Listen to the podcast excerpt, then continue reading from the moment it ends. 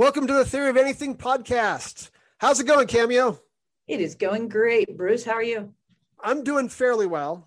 We were just discussing that I'm a little bit of pain, but uh, I sometimes have to go through painful moments because of uh, I've got a bit of arthritis.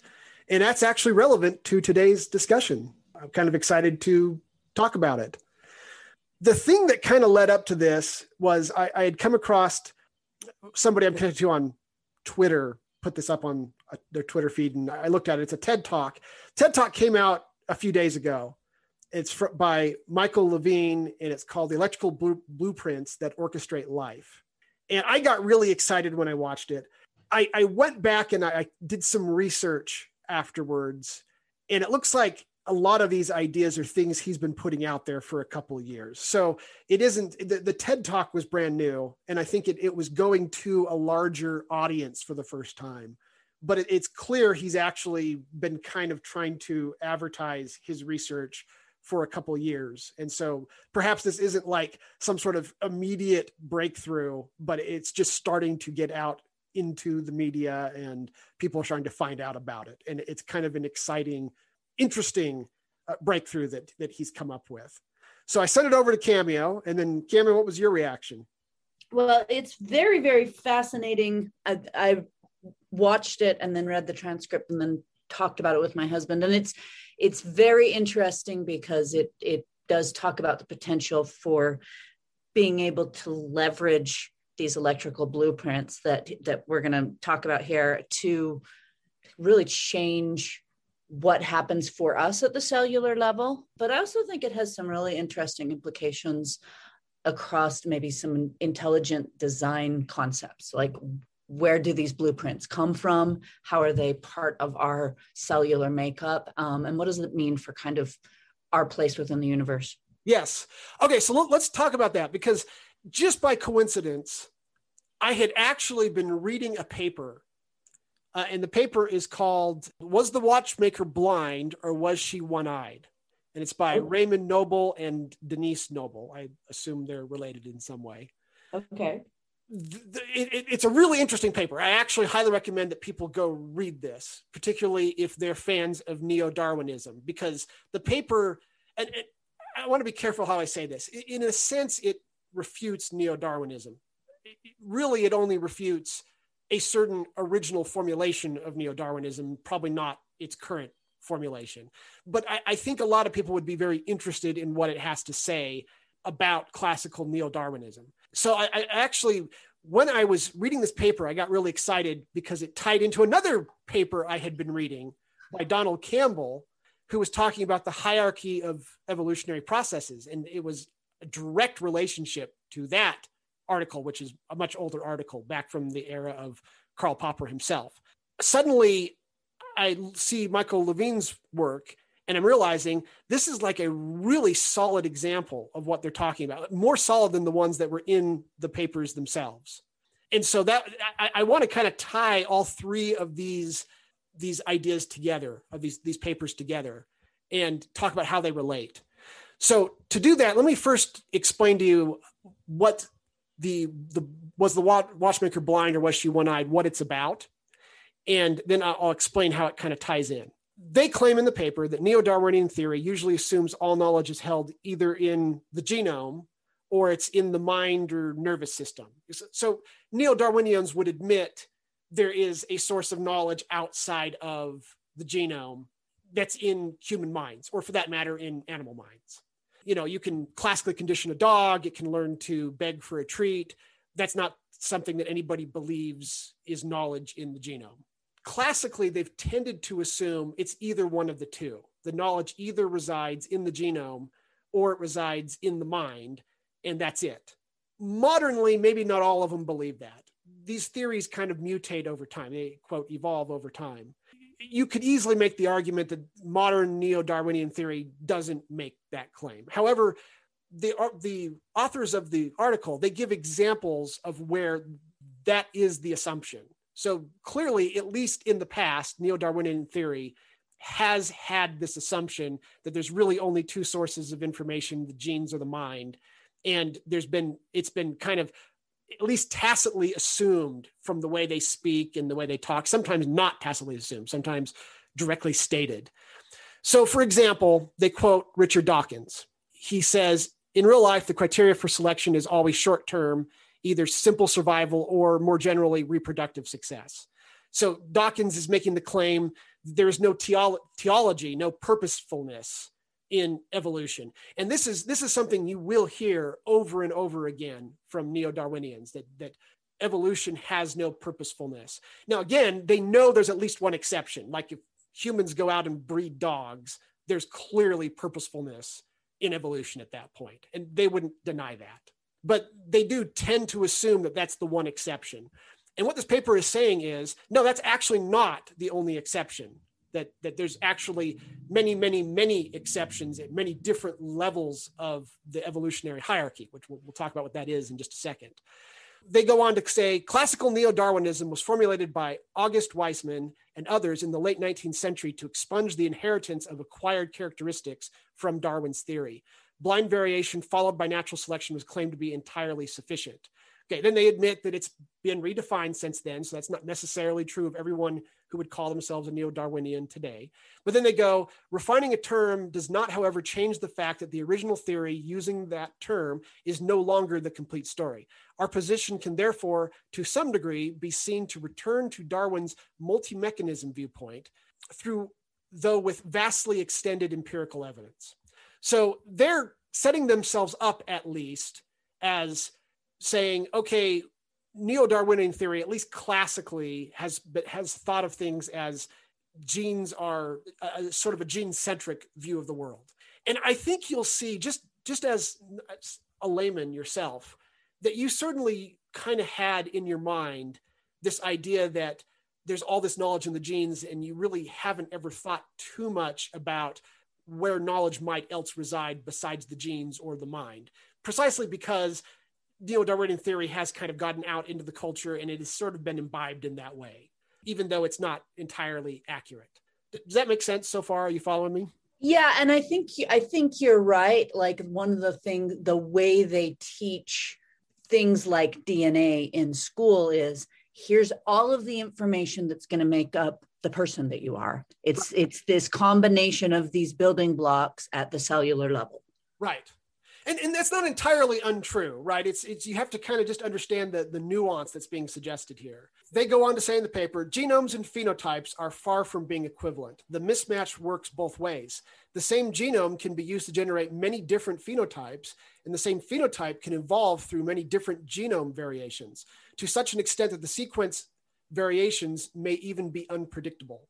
Okay, so they're, they're trying to get the idea across that evolution actually works on the phenotype. When I say phenotype, that's the actual body that or organism that gets produced. Right. That's right. what evolution actually works on.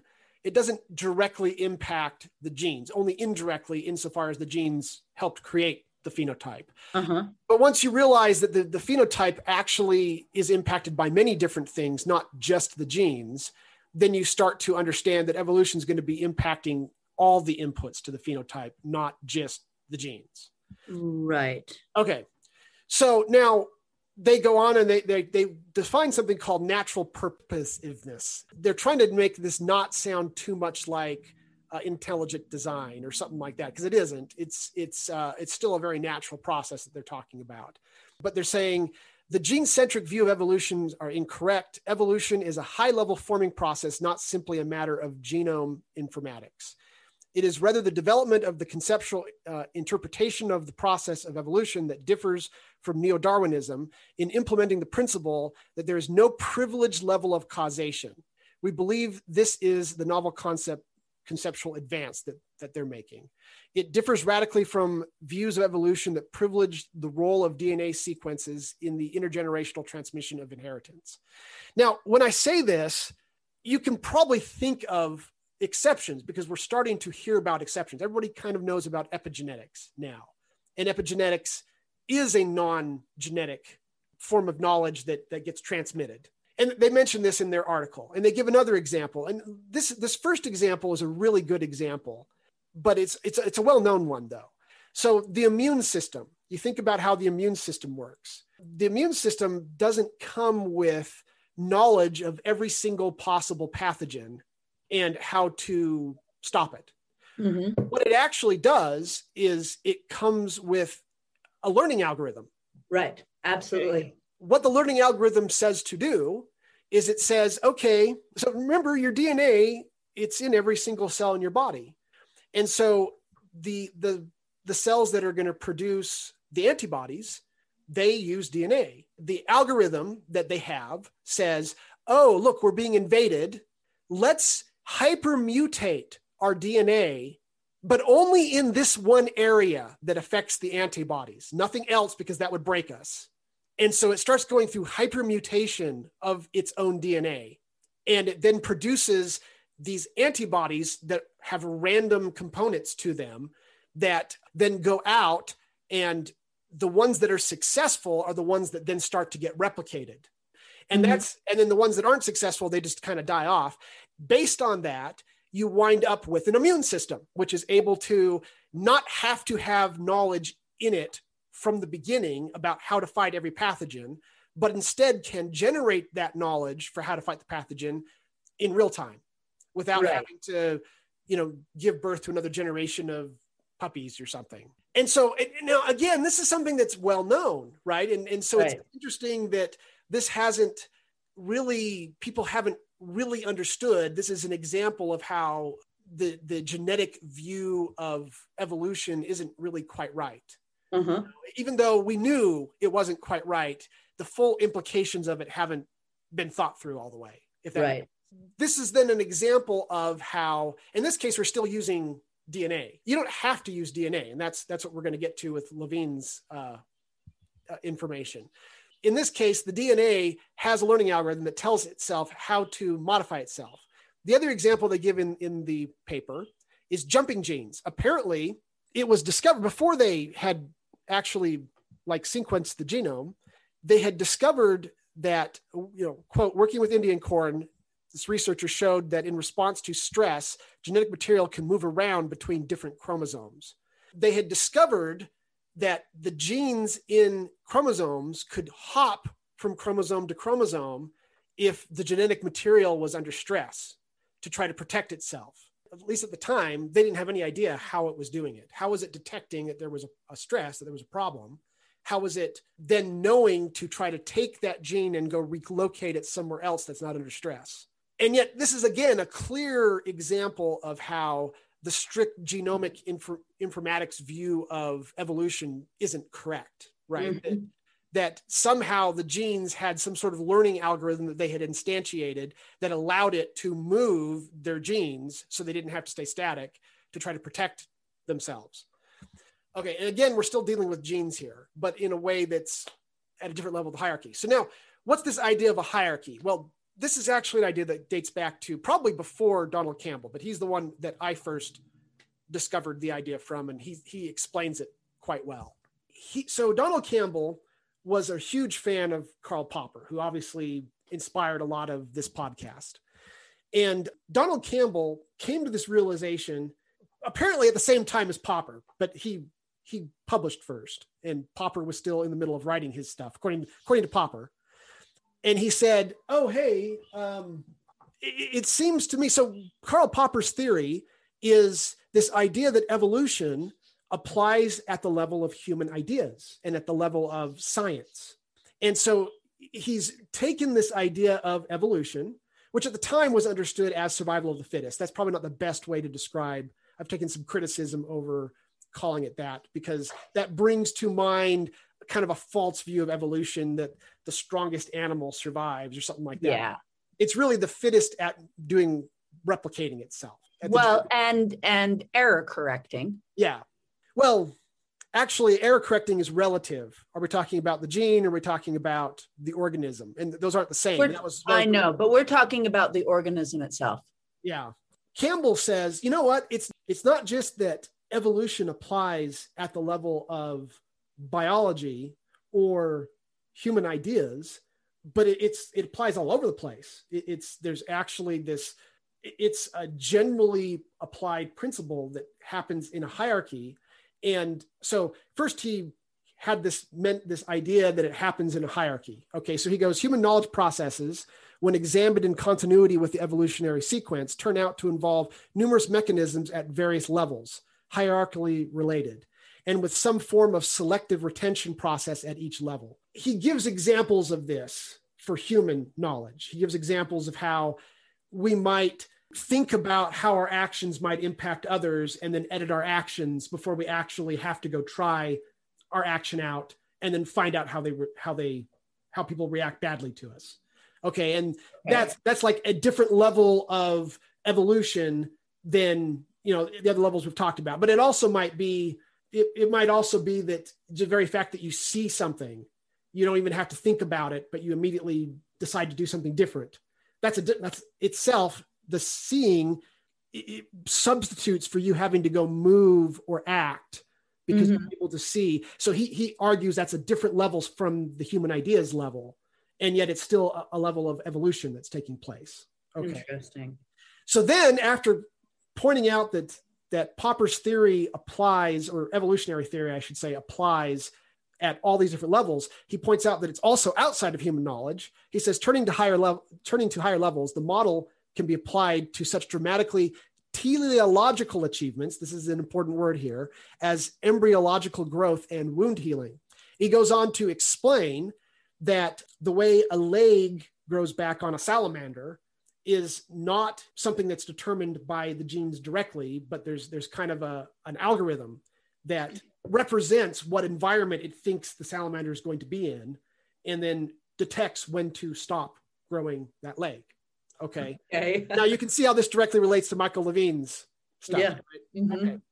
So he talks, so Campbell talks about this, and then he says the different levels of hierarchy in evolution, they relate to each other. So if I have, if I, let's say that I produce some knowledge at one level in the hierarchy, that knowledge can then be used as a heuristic at the next level down in the hierarchy so that it doesn't have to search so far to be able to find variants anymore.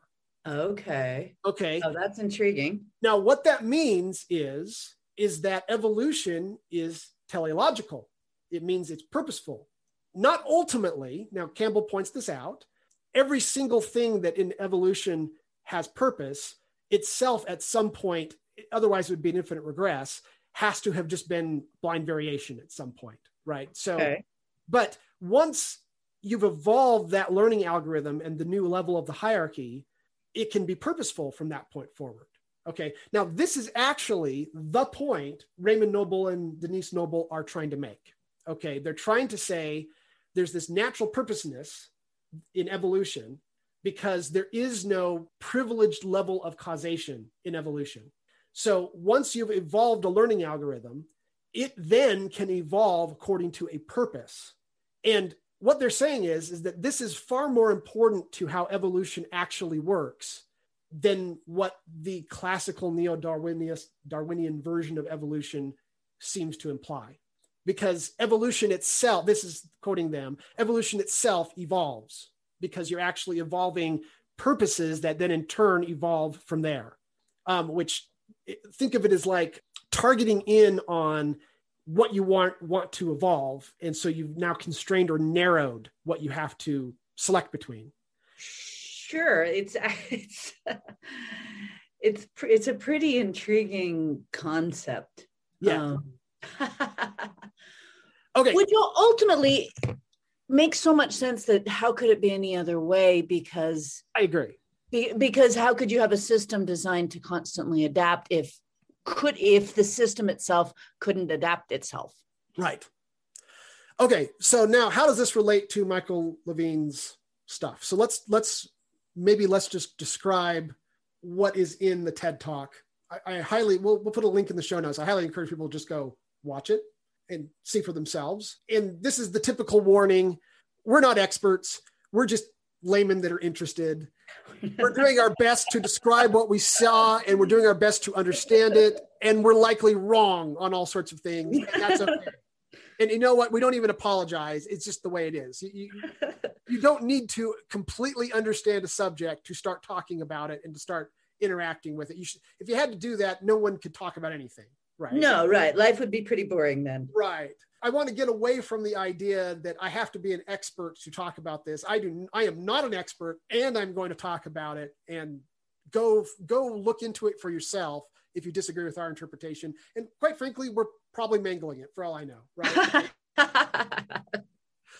okay. So uh, actually, Cameo, why don't why don't you describe what what were the things that you found most interesting in the TED Talk um, that he brings up? The well one of the things that's very intriguing is the the way they were able to to isolate the electrical signal or watch the electrical messaging happening between the cells um, or uh, almost to the cells. I i don't know if i could say i believed the cells were talking to each other it's more like the he, he's describing a set of instructions that are being applied across the cellular level through the electrical signals. So interestingly uh, dan elton who on a friend of mine on twitter who's a phd that was the thing he found if i'm understanding dan correctly the thing he found the most maybe misleading oh interesting. he felt that levine was making it sound too much like the cells were intelligent and talking to each other. And he he was he felt like that wasn't really the truth. And i don't want to put words into dan's mouth either. Maybe i'm misunderstanding dan. But the way you just said that i think is accurate right? There's communication going on. That's probably been known for a while that, mm-hmm. that, that there's communication between cells. I think the thing that i didn't realize is that that communication is what determines what the phenotype is so the genes may give the knowledge to the operating system. Think of it as like a software operating system. There's this electrical operating, biological operating system that runs between the cells that itself contains knowledge. The genes may tell it how to instantiate that learning algorithm. So that the knowledge in that sense comes from the genes. But it's a but it it is what actually forms the phenotype, not the genes directly. For example, by giving a signal to you know frogs uh, or tadpoles they could say grow extra legs. And suddenly the you'll have this tadpole with growing these extra legs going into a frog with six legs or something like that right? All without ed- ever editing the genes. Right. No no manipulation at the genetic level at all. Yeah. And then the one that was really cool was the flatworm. Now flatworms don't sexually reproduce. They reproduce by splitting.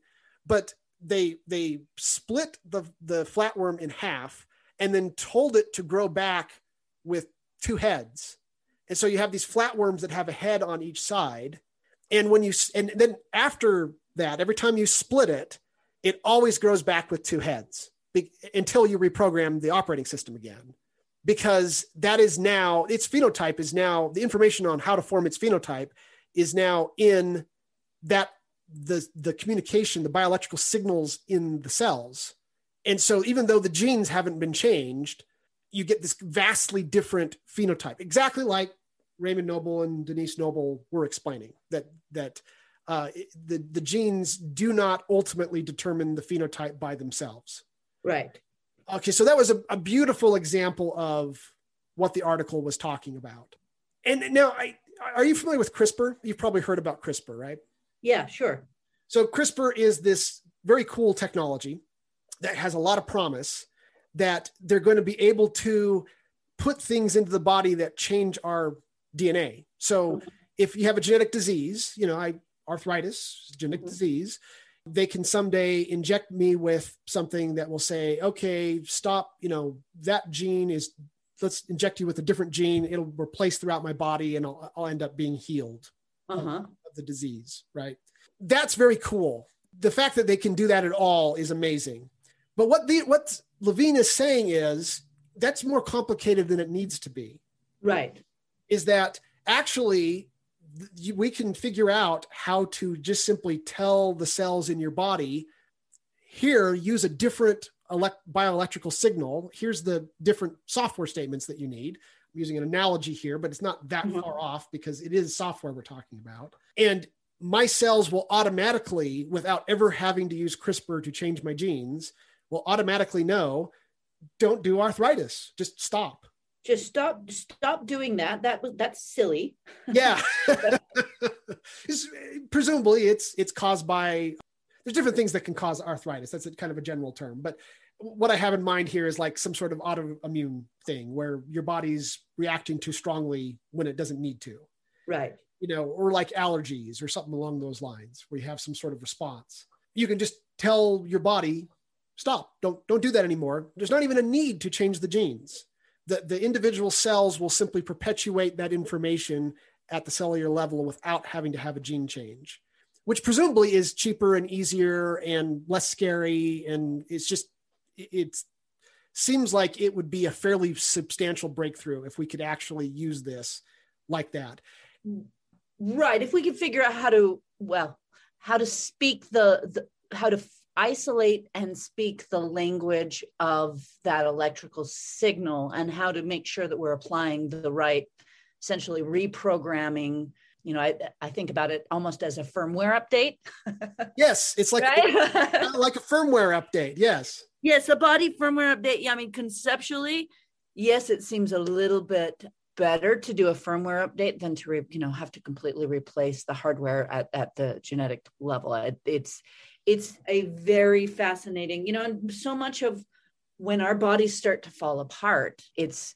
it's cellular failure fail, failure cancer you know autoimmune disease um, allergies those things aging you know it's our cells stop doing the right things. It's interesting that he actually talks about that really briefly like you almost miss it in the ted talk but he he basically Im- strongly implies actually using these biological signals, we can we're, we're going to learn to be able to just tell your cells to stop aging, right? You know, or we're going to be able to learn to just tell your cells to go heal, when to stop, when to start healing, when to stop healing to avoid cancer. You're able to tell your cells, hey, stop that cancer.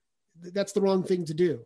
That's very exciting, right? Yes. That that there there's lots of potential here that's huge that comes from understanding what this biological language is that they're researching. So you say he's been talking about these con- this this concept maybe for a while. Yeah. Like all right, he's he's discovered this very cool thing. Is he is he struggling getting to pay pe- get people to pay attention to it? Is there you know there's always a huge gap between concept and like how do yeah. we actually turn this into a treatment I can go have, you know, yeah. like I could go have a, you know, an oxygen treatment that's going to promise XYZ thing. You know, how can I go have a, a cellular reboot treatment that will, you know, and, and how can I, as an entrepreneur, build, you know, a spa where somebody can go and have a cellular treatment that will apply some electrical signals to their cellular makeup? Yeah, good, good question. You know, I, I don't know the answer to that question, right? Because th- there is a world of difference between some professor, you know, somewhere doing research with worms. Yeah, with worms. And then someone actually getting excited enough about the potential to make money with it that they put up money to go try to turn this into an actual treatment. And as far as I can tell, no one's even attempting to do that at this point right? what do I know? Maybe maybe there's talks going on behind the scenes or something, right? I, I don't know that he would announce that if if he was had a deal in the works. No, but I like there is there's a really really big gap on you know he might not even well he probably is not even the type of scientist who could figure that out right i mean he's he does a thing and he's got a thing like um that it's it's a whole different ball of wax to figure out. It is. And and talk about a money, well, you know, you could spend you could spend multiple people's careers trying to solve that problem. Yeah. So here's something I found interesting about this. So he do you remember the part about the Picasso frogs? Mm-hmm. So in tadpoles, they'll take the tadpole and they'll force it to develop where the eyes are in the wrong spot or something like that right? Right. This is with the Picasso tadpole painting, yeah. Then it develops into a frog and it still turns into a normal frog face. And the reason why, and he uses the word error correction, this is one of what, the things that caught my attention, is because the this operating system we're talking about, this biological operating system, it does error correction. It says, oh, how do I? It doesn't have direct program instructions. Take this eye and move it here when you when you turn a tadpole into a frog. Instead, it it understands what the goal is. Here's another example of goal oriented evolution, right? And it mm-hmm. error corrects towards that goal. So this is a really strong indicator. This operating system, we probably could have predicted this, but mm-hmm. still going to call it out that it is a learning algorithm, right? That it it has in it various types of means by which it can evolve solutions to problems purposefully. It can it, right. it, it says, I want the frog to have a face that looks like a normal frog's. And so I'm going to figure out how to error correct to get it into the right spot. So this is a really good example of both what Campbell and and the Nobles are, are talking about, where it seems like, you know, I'm, I'm making some assumptions here that may not be true, but it seems like we're talking about some form of evolution that's taking place outside the genome, but not in the human, not in a mind either. I, that was the implication I took away also. Okay. Anytime you say the word error correction, that seems like what you're talking about. Although words are just words, he might have something else in mind and I'm mis- misinterpreting. But yeah, I, I thought that was very interesting. So it'd be interesting if you could then give new program instructions. And I don't know if this is possible or not, because I don't understand the technology. And you could you could give it something more sophisticated, how to not create cancer but also not age.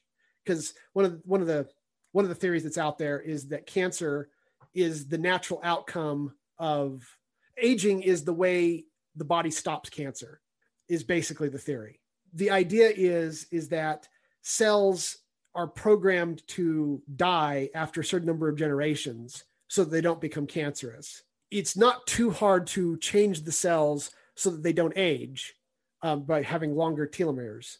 But if you do that then you'll die of cancer instead. Evolution, if this theory is true, I don't know if it's true or not, but if this theory is true, that would seem to indicate that evolution could not find a, had to find a, a, a sweet spot between cancer and aging. So what we would really want is neither. We would want something that's more sophisticated than that. That allows my initial reaction to that is, well, then why do, the hell do kids get cancer so much? keep in mind that it's at the cell level. I know. But yes, it's. I, uh, I that it just seems like a cop out. All right, fair enough. but it, it should still be a soluble problem either way. Yes, I agree. And that might even be something where, uh, how do I explain what I'm thinking here? And I'm grasping here, and I admit.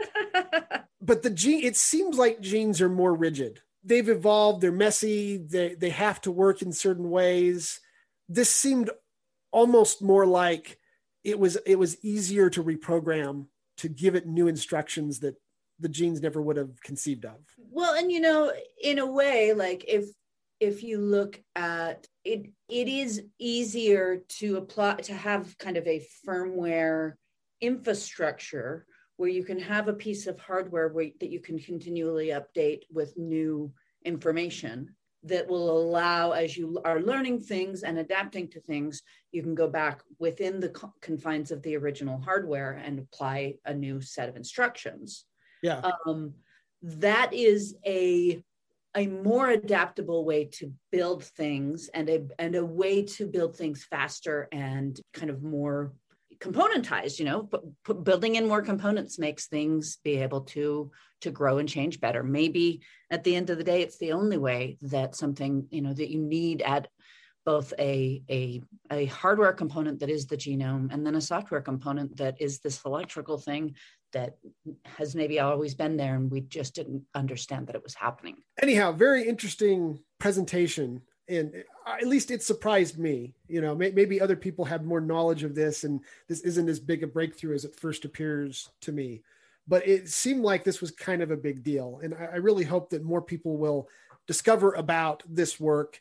And, and you know what? Even if it is not quite right error correction will take place right? Well the right. parts will will filter through and the the parts that are maybe exaggerated won't and we'll end up with something that is that is useful here. Yes because i mean well very few things are so completely wrong like you know like cold fusion where at, as you dig into the science maybe there wasn't anything there. Right.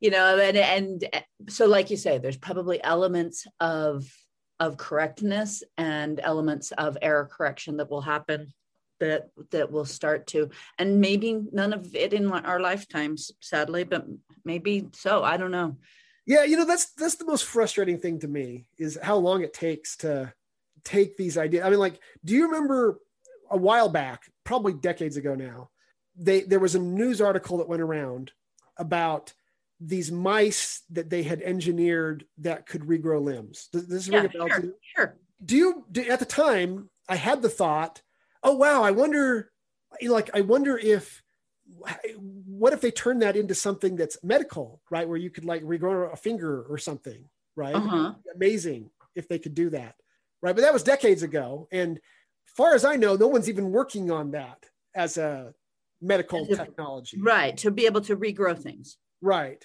And yet, there's no particular reason why you shouldn't be able to, right? I mean, it's we know that that's a a perfectly normal thing to for an organ for some organisms to do. It's it's not.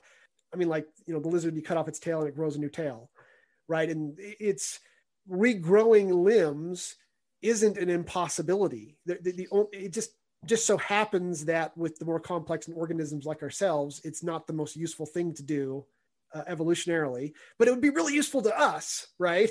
I mean, like if if someone who lost a limb could regrow it, that would be amazing that seems like that would be something we would we would want. And then it seems like that might even have like they didn't know at the time if the mouse would live a longer life or not, but it seems like right. it would, right? If if you've got this super regenerating mouse, why wouldn't it live a longer life? It seems like a lot of these ideas you hear about them, they come out, and then yes, they'll probably eventually turn into something. You know, they go, they go into the knowledge in the background somewhere. Right but they're not going to they don't happen fast enough to actually do me any good so part of that i think is because of the way that theoretical things and research things are funded where you have you know individual people who develop interest or specialty within a, a field and start to come up with concepts and want to pursue concepts but you know academia is funded the way it's funded and it's publisher perish and it's there are probably ways that that money th- flows through through research in general that really keep in a way probably breakthroughs from happening and collaboration a little bit. Maybe it's better than it used to be because you have people able to with the you know with the rise of the internet across the world you have the ability for like people to find each other and start to kind of build off each other's knowledge but then there's also still kind of protective competitiveness within research where people don't want to I don't know that people are necessarily trying to solve the world's problems. You know, that's not really what we're doing yet. We're yeah you know and and and coming back to my statement about Levin not probably knowing how to turn this into something that's a sellable he's a research scientist who's good at you know tracking and watching worms and you know seeing what what is a path from a kind of r&d standpoint from where he is at to something even conceptual that you could test on a mouse or test on a you know that's that's a big path with a lot of science between it you know? Yeah. And if you could if you could leverage you know if you were the head uh, the a research scientist head at a big university that had a whole a whole you know maybe i don't know. You almost would need to develop a new branch of science with people I think it's just hard for us to build big complicated things because the the problem is big and complicated. So there's several things here that you just said that probably could be an episode in and of themselves. One of them is that we split up knowledge into buckets. Uh-huh. Right? We there's the biology department and there's the physics department and there's the chemistry department. And there's no real there's no they're not set up they're they're set up to be to make it easy to teach and easy to administrate. And They're not really they're not really set up to make it easy to share knowledge between these different And- areas. yeah. Now, knowledge doesn't fit into buckets in real life, right? Sure. These are completely arbitrary categories. And, and I'm not against this, right? I've- I've seen some people get like upset over this, and I- I'm not. The need to administrate things is a real need, right? Yes. The real the need to make things so that we can make it easy to have certain types of classes is a real need. There really is a lack of sharing and of knowledge between the different buckets, between the different areas of knowledge, and that's where the breakthroughs come from right is is Uh-huh. when you you've got people who are thinking outside the box because they, they come from a different area well, i shouldn't say it's not like all breakthroughs come that way but that's a really common way for breakthroughs to, to happen. So clearly there's something to this idea that what you really want is you want to respect the fact that knowledge knows no boundaries. Right. and and then we do that and then we do that at several levels. It's not just that at a university we split things up into departments but we understand there to be a difference between a research scientist and business. Right. you know and there, there's all sorts of different levels where we have these kind of artificial barriers Well, and we and and to your point, we seem to think of of problems as having a very, you know, it, it's it's the Wright brothers inventing the airplane. All sorts of people who specialized in this concept of flight were working really, really hard at this problem. You know, a lot of people were do were really focused on how can we break through and actually get ourselves into the air. And it took people who knew nothing about that and and kind of had had their own set of physics and their own understanding of the world to come in and and not just break through but figure out execution on on a concept So actually, the Wright brothers is a really interesting example. So we typically say the Wright brothers invented the airplane. And from a certain point of view, that is true. But there were airplanes before the Wright brothers. They, th there were people before the Wright brothers that had created flying machines, uh-huh rightly be called airplanes, that worked. What the Wright brothers really invented, if you really want to get technical, is they invented a control from an airplane that could be used while you were on the airplane. oh interesting Okay. okay That was the big breakthrough that they came up with, right? Because they already knew how to make a flying machine. Interesting What they really they need didn't know how to control a flying machine. That's machine right. No one knew how to control a flying machine while you were in it. well, that's a pretty big breakthrough It is. And and that and then of course an airplane's not really an airplane if you can't be in it. Right. So so the statement the Wright brothers invented the airplane is still a true statement, but only if you understand the word airplane in a certain way. Right. interesting There's a lot of things like that in life where sure. yeah, where where in, in the issue here, and this is again probably a subject in of itself. The problem is is that there are more concepts than there are words, and so just the way human you know natural language has to work, words have to point at multiple concepts. Right, one word has to be reused for multiple related concepts Hmm. And because it wouldn't be possible to actually create one word per concept. In fact, according to Karl Popper's theory of knowledge, that should actually be impossible because you every every individual human has to evolve their own understanding of that word separate from each other, using each other for feedback.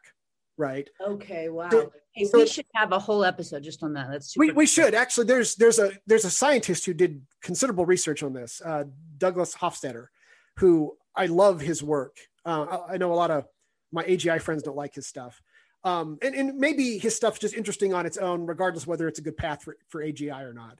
He documents a ton of this, and it was all part of his research. He was trying to research AGI, in, and he ended up documenting a lot of stuff about language instead because he thought that that might be a hint to how the human brain actually did stuff. uh-huh And so he ended up documenting how the human mind abstracts things. So, you know, how do we how do we get to the, from the point that a desktop on a wooden desk is the same thing in some sense as a desktop on a computer desk, right? In, inside of an operating system uh-huh right? And yet we somehow do it. We somehow make some sort of connection that there's enough similarities between the desktop of a wooden desk that when Windows comes along or Apple comes along or Macintosh comes along, that we can call their what's on their screen a desktop and you suddenly have knowledge about how it works. And it's not it's imperfect knowledge because it's not uh-huh. the same. And so he, he documents this. He documents how we abstract things. One of the reasons why this seems to be just necessary is just the economy of words, right? There's just words absolutely will take on lots and lots of different meanings. And what we actually do in the human mind is we determine by context what that word means in that context. And we don't even realize we're doing it, right? So let me give you an example that he uses, which is a really clever example. Let's take the word grow. What does the word grow mean? It means well it's it's almost not an answerable question bruce because it it if you look it up in the dictionary it has 72 entries for yeah. what the word means. It's very common for people to say it means to make something larger. Uh-huh. Okay. And that's actually a good answer. So then he he would tell people hofstadter he would tell people he would say actually it sometimes just means a change of size whether larger or smaller. People will challenge him. They'll actually say that is not true. In the English language, the word grow means to to change larger in size. That is what the word grow means. So he'll say, okay, in Alice in Wonderland, she takes the whatever and she grows smaller and smaller and smaller. Right.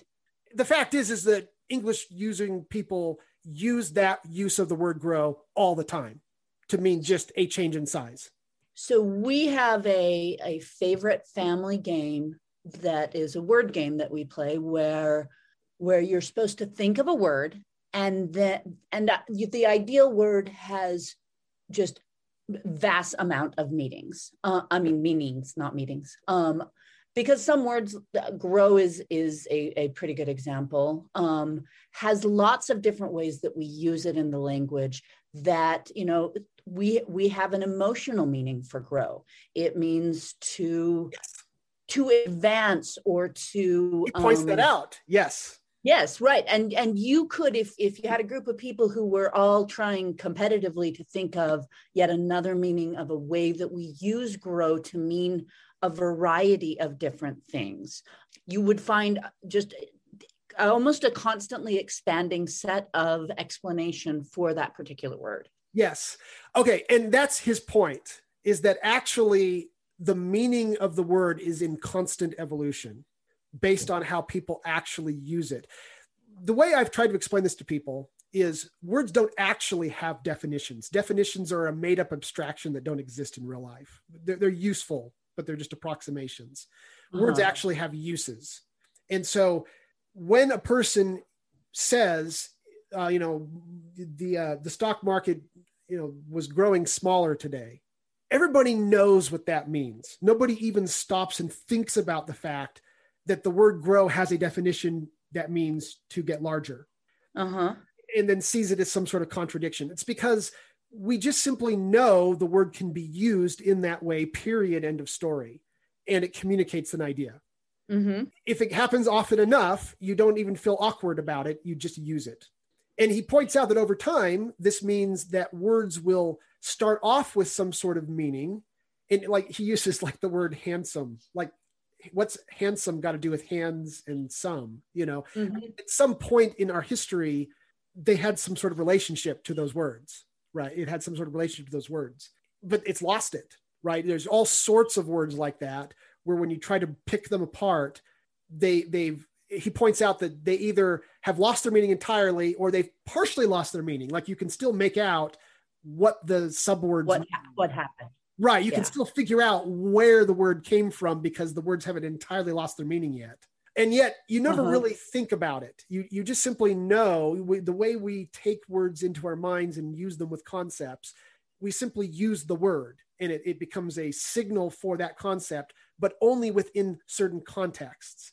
And we're always using the full context of the sentence the situation someone pointing things like that to be able to resolve what idea is actually being communicated by this word. And you have to do that because otherwise it would be impossible to communicate because words simply don't point to single they never point to single concepts you know, Okay, so I propose we stop talking about this right now because we could do another whole hour on this. and let's just let's either do it for next time or the one after because I know you've also got a subject ready to go for next time. Yep. All right, sounds good. Oh, I, just before we go, I want to bring up one other thing that was in the uh, Michael Levin's thing, the Xenobot. What did you think of that? Xenobot. Okay, so you're gonna have to help me remember The the Xenobot was where they took um, the skin cells of a frog, they let it climb. I, I, I can't remember if they they they told it to clump together, but it clumped together, and it formed a little organism, and then it, the organism, the the remember the genes aren't being changed. The organism learned to steer itself around and explore its environment, even using little hairs or cilia that were intended to move mucus. So they had they had no purpose. They weren't the purpose if they were inside the frog would have been completely different than locomotion. And yet it it learned on its own to create locomotion and move itself around and to explore its environment. I don't really in a way it it seems like a difference like where is that instruction coming from and how it, his assertion is that still is that essentially electrical sub set of rules that that are actually stronger than the genetic set of rules perhaps That seems to be what he's implying. Yeah. that has some huge implications for even what our un- current understanding of everything we we know about about life is really genetically driven like we know that electricity is is a thing we know but but all of our understanding is that's where we've been putting all of our focus Yeah. It means that we have no idea what's going on honestly. You know i i suppose i mean look, i would love to see people who know more about this than me really assess the xenobots. You know is it possible that it's not actually exploring the environment it's just by chance looks that way or something like that? I would love to see criticisms about that. But certainly the pictures that he showed of it, it it sort of looked like it was kind of swimming around exploring its environment and so that would be very suggestive that the operating system had a good enough uh, intelligent error correction algorithm that it was able to take these skin cells intended for an entirely different purpose by the genes and repurpose them and basically turn itself into its own little organism, uh, an organism that, that doesn't exist anywhere else in, in regular life. in Right. nature yeah and that's um yeah that's kind of not not scary in but it just means that we really don't understand and and you know that wouldn't be that big of a surprise but i think we have a desire to believe especially you know uh, as we've made enormous advances in understanding the genome to feeling like we're cracking the code but if there's this whole entire subsystem that actually has complete override capabilities Yeah.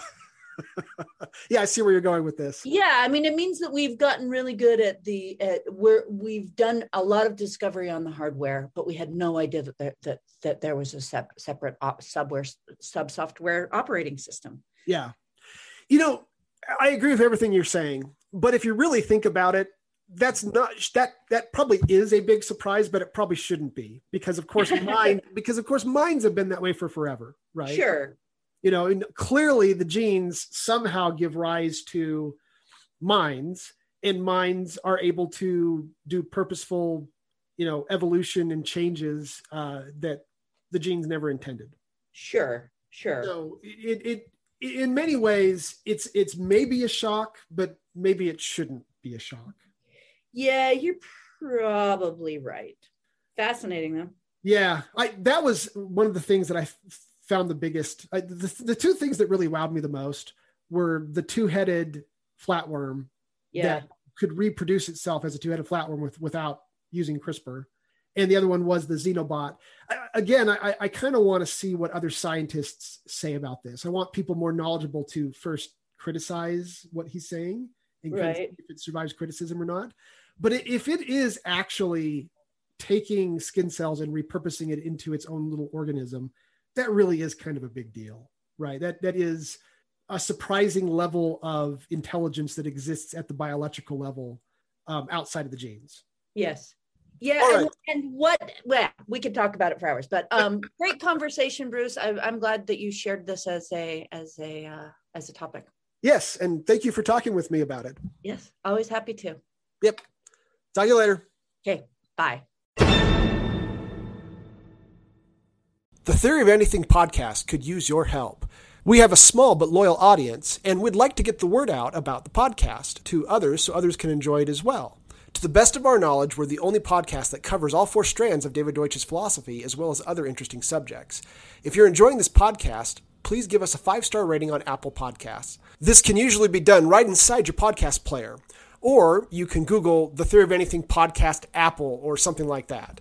Some players have their own rating system, and giving us a five star rating on any rating system would be helpful. If you enjoy a particular episode, please consider tweeting about us or linking to us on Facebook or other social media to help get the word out. If you are interested in financially supporting the podcast, we have two ways to do that. The first is via our podcast host site, Anchor. Just go to anchor.fm slash four dash strands, F O U R dash S T R A N D S. There's a support button available that allows you to do reoccurring donations. If you want to make a one time donation, go to our blog, which is fourstrands.org. There is a donation button there that uses PayPal. Thank you.